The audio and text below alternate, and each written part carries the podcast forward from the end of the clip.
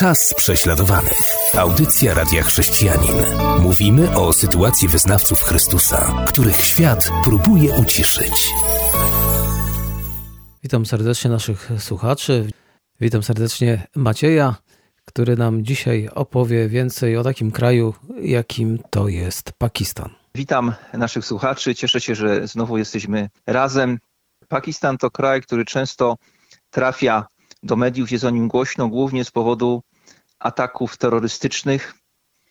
Pakistan to e, kraj w Azji, graniczący między innymi z Indiami Afganistanem, też z Iranem. Bardzo ludny, 208 milionów ludności, z czego około 98% to wyznawcy islamu. Chrześcijanie stanowią tam nikły odsetek. Szacuje się, że jest to około 2% ludności, co jednak daje ogromną liczbę 4 milionów. I przynajmniej te 4 miliony, bo być może jest ich więcej, gdyż chrześcijanie zwykle są niedoszacowani w statystykach podawanych przez państwo pakistańskie. Właśnie te 4 miliony naszych braci i sióstr w Chrystusie żyje tam pod ciągłą, wprost niewyobrażalną presją e, ze strony właściwie niemal całego społeczeństwa, bo poza nielicznymi wyjątkami chrześcijanie są tam nękani lub wręcz zwalczani. Y, w Pakistanie mówimy o, o dwóch y, podstawowych źródłach prześladowań. Jedne to, jedno, jedno z tych źródeł to szeroko rozumiane społeczeństwo. Y, drugie to samo państwo. I najpierw o, o społeczeństwie. Tu największym zagrożeniem są ekstremiści islamscy. Według różnych szacunków ekstremistom islamskim w Pakistanie sprzywa, sprzyja nawet 50% społeczeństwa. Nie wszyscy są ekstremistami, ale sprzyjają im. I dlatego ekstremiści często pozostają bezkarni, mają swoje mateczniki, gdzie mogą planować kolejne śmiercionośne zamachy. Dochodzi często do ataków samobójczych na kościoły, na miejsca zgromadzeń chrześcijan. Doszło nawet do ataku terrorystycznego na plac zabaw, na którym y, matki z dziećmi, chrześcijańskie matki z dziećmi przychodziły, żeby tam po prostu odpocząć, żeby dzieci mogły się bawić. Z premedytacją ekstremiści islamscy przeprowadzili atak również na takie miejsce. Dochodzi do e, napaści na osiedle i dzielnice chrześcijańskie.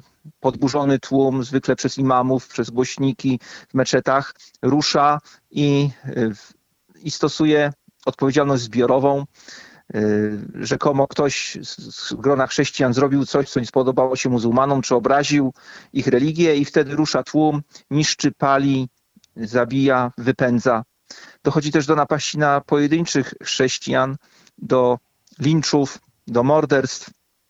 E, dochodzi bardzo często do porwań e, młodych chrześcijanek, nieletnich dziewcząt, one są potem gwałcone, zmuszane do małżeństwa z muzułmanami, siłą zmuszane do przejścia na islam.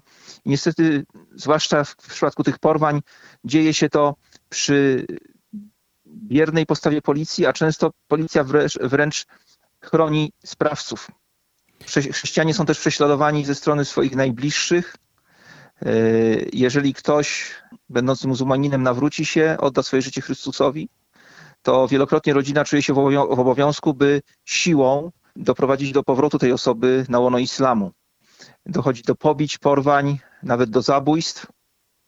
Jak wiemy, w islamie jest taka, taki zwyczaj, który nazywany jest zabójstwem honorowym i za porzucenie islamu rodzina wręcz ma obowiązek, jeśli ktoś się nie nawróci, zabić kogoś takiego mamy do czynienia też z wyzyskiem ekonomicznym. Otóż wiele rodzin chrześcijańskich, które z różnych powodów znalazło się w długach, ląduje w cegielniach. W Pakistanie jest wiele cegielni, gdzie w dosyć tradycyjny sposób wypala się cegły i tam te rodziny latami, czasami przez dziesięciolecia y, pracują. Pracodawcy, u których często ten dług jest zaciągnięty albo nie jakoś przejmują ten dług, tak kalkulują zarobki, żeby chrześcijanie nigdy nie mogli tego długu spłacić. I w tych cegielniach szczególnie trudną sytuację, jest szczególnie trudno jest dla kobiet i dla młodych dziewcząt, bo właściciele, którzy są muzułmanami, nękają je. Y, dochodzi też do napastowania seksualnego. Niejednokrotnie oferuje się mężom na przykład wolność za to, że swoją żonę po prostu zostawi właścicielowi cegielni Chrześcijanie są w ten sposób zastraszani, celowo pauperyzowani, dyskryminowani w wielu sferach życia społecznego. Tak to wygląda ze, ze strony społeczeństwa, a po przerwie powiemy trochę o tym, jak to wygląda ze strony państwa. Czas prześladowanych. Audycja Radia Chrześcijanin. Mówimy o sytuacji wyznawców Chrystusa, których świat próbuje uciszyć. Jesteśmy po krótkiej przerwie, a teraz Maćku powiedz nam, jak wygląda ten ucisk, prześladowanie chrześcijan ze strony państwa. Otóż e, trzeba pamiętać, że w konstytucji Pakistan zapewnia wolność wyznania wszystkim swoim obywatelom. Tak naprawdę, gdy Pakistan powstawał, wtedy, kiedy powstawały też Indie, założenie było takie, by również mniejszości religijne mogły tam swobodnie wyznawać swoją wiarę. Ale wiadomo, jak to jest z założeniami, one się zmieniają, praktyka jest inna i e, trzeba przyznać, że chrześcijanie mogą w miarę swobodnie wyznawać swoją wiarę, mają swoje kościoły, mają swoje seminaria, mają swoje szkoły. Państwo w pewnym stopniu, na ile to możliwe, nie zawsze skutecznie stara się im zapewnić bezpieczeństwo. E, gdy ataki ekstremistów się nasilały, te ataki samobójcze na kościoły, e, policja starała się chronić, e, chronić budynki kościelne. Zdarzało się, że w wyniku akcji terrorystycznej na chrześcijan ginęli również policjanci pakistańscy. Niemniej jednak w samym kodeksie karnym sankcjonowanym przez państwo pakistańskie jest zapis już od lat 80. o bluźnierstwie. Wielu znawców nazywa to haniebnym prawem o bluźnierstwie. Zgodnie z tym prawem, jeżeli ktoś zbluźni, czyli wypowie się w sposób uwłaczający e, o Mahomecie, o Koranie czy Islamie, to za takie przestępstwo, zgodnie z pakistańskim kodeksem prawnym, grozi kara śmierci, jeśli bluźnierstwo dotyczy Mahometa, czy e, dożywocie, jeśli dotyczy Koranu. To prawo obowiązuje w Pakistanie. Na mocy e, tego prawa do, w więzieniu znalazło się wielu ludzi, nie tylko chrześcijan, ale też wielu chrześcijan. Jeśli patrzeć na odsetek y, chrześcijan, którzy znaleźli się w więzieniu z powodu tego prawa, w, w zestawieniu z liczbą chrześcijan w Pakistanie, no to widać wyraźnie, że zwłaszcza wobec mniejszości religijnych, takich jak chrześcijanie, to prawo jest szczególnie nadużywane. Problem w systemie prawnym pakistańskim jest taki, że jeżeli muzułmanin zeznaje w sądzie przeciwko chrześcijaninowi, to właściwie z założenia sąd daje wiarę E, muzułmaninowi. Na mocy tego prawa o bluźnierstwie w więzieniu ponad 10 lat spędziła Asia Bibi, która została e, oskarżona o bluźnierstwo przeciwko Mahometowi. Jako pierwsza kobieta w Pakistanie na mocy prawa skazana na śmierć.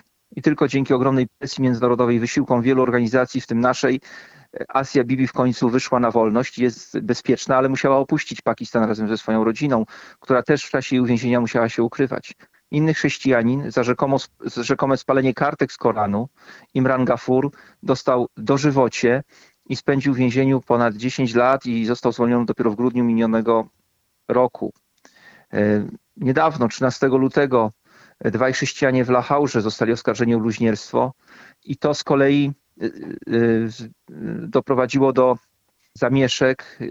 Chrześcijanie z obawy o swoje życie i zdrowie bali się nawet wychodzić do, do pracy. Takich sytuacji w Pakistanie jest bardzo wiele i tak naprawdę to, to prawo cały czas tak wisi jak miecz Damoklesa nad, nad chrześcijanami y, w Pakistanie. W każdej chwili każdy może każdego o to oskarżyć.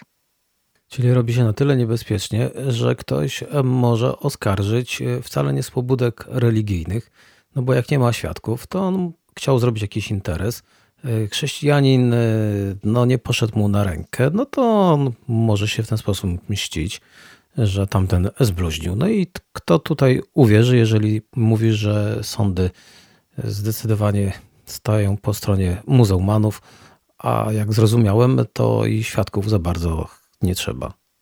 E, dokładnie tak, a dodatkowo jeszcze ekstremiści islamscy, o których już wspominałem, wywierają ogromną presję na sędziach, aby ci wydawali wyroki, wyroki skazujące. samo uniewinnienie też nie polepsza de facto sytuację chrześcijanina, bo dochodziło również do samosądów, czyli sąd uniewinnił chrześcijan niesłusznie oskarżonych o bluźnierstwo, potem doszło do samosądu i ci chrześcijanie zostali zamordowani. Dochodziło też do zabójstw sędziów, którzy wydawali wyroki uniewinniające. Gdy Asia Bibi była w więzieniu, gubernator stanu Pendżab, wpływowy polityk, muzułmanin notabene, wstawił się za nią, odwiedził ją w więzieniu, zorganizował konferencję prasową i na tej konferencji, to był koniec 2010 roku, stwierdził, że należy zmienić to e, prawo o bluźnierstwie, że Asia Bibi powinna wyjść na wolność. I niedługo później, na początku stycznia 2011 roku, jego własny ochraniarz wyjął pistolet i zastrzelił go, krzycząc Allahu Akbar. I ten ochraniarz stał się bohaterem wielu, wielu Pakistańczyków. I w takich realiach, w takim, e, w takim mm, świecie żyją nasi, nasi bracia i siostry e, w Pakistanie i to prawo o bluźnierstwie ciąży na nich. Pamiętam, jak niedługo po zabójstwie Salmana Tasira w, polskim parlamencie e, mieliśmy spotkanie w ramach parlamentarnego zespołu do spraw obrony chrześcijan na świecie. Spotkanie to było właśnie z parlamentarzystami z Pakistanu. Odbywało się ono, jak to się mówi dyplomatycznie, w przyjaznej atmosferze. I na tym spotkaniu poruszyliśmy między innymi e, kwestie prawa o bluźnierstwie, kwestie Asi I pamiętam, jak e, cytowałem dosłownie z kodeksu karnego pakistańskiego e, paragrafy mówiące o, o karze śmierci i dożywocia za bluźnierstwo. I zwróciłem się do tych parlamentarzystów mm, z pytaniem i z prośbą o wyjaśnienie, jak to jest możliwe, że w ich kraju demokratycznym, kraju, który chce mieć normalne stosunki z innymi państwami, takie prawo obowiązuje i zadałem im pytanie, czy ich zdaniem nie jest to bardzo surowe prawo, drakońskie prawo. Oni bardzo dyplomatyczny sposób się uśmiechnęli i odpowiedzieli bardzo miło, no żadne prawo nie jest doskonałe.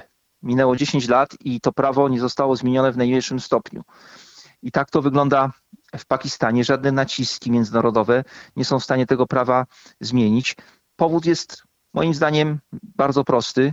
Otóż ekstremiści stoją na straży tego prawa, bo mogą go używać jako straszaka na chrześcijan, mogą go używać jako takiego spustu, jakiego, jako takiego y, triggera, y, coś, co uruchamia na przykład y, tłum muzułmanów, i wzywa ich do tego, by, by, ruszyć, by ruszyć na chrześcijan, bo przecież jeden z nich właśnie zbluźnił. No i tak to prawo jest. Niewinni ludzie lądują w więzieniu, niewinni ludzie muszą się ukrywać, a ekstremiści swoje cele realizują. Mogliśmy usłyszeć e, wiele historii z Pakistanu, bym powiedział bardzo smutnych. E, wiemy, że można pomóc, na pewno możemy się modlić, ale oprócz modlitwy są prowadzone takie akcje, jak na przykład pisanie jakiejś petycji czy listów. Możesz choć jeszcze na koniec króciutko o tym powiedzieć? Tak, no my jako organizacja staramy się mm, dołożyć swój skromny wkład do tego, żeby jakoś ulżyć chrześcijanom w Pakistanie. Jedną z form pomocy dla tych więzionych jest to, że organizujemy akcję pisania do nich listów.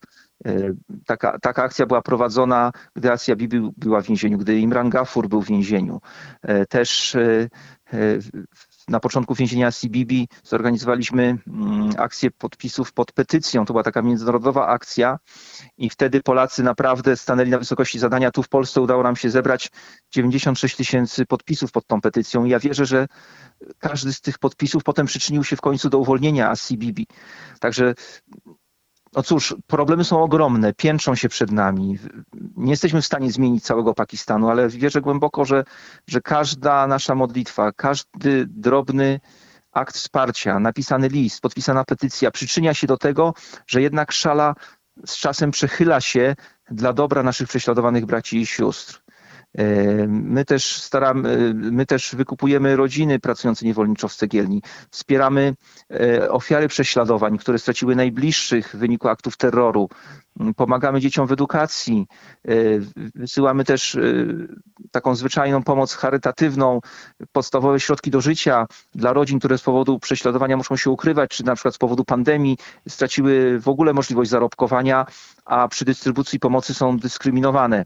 Tak więc ile możemy, tyle robimy.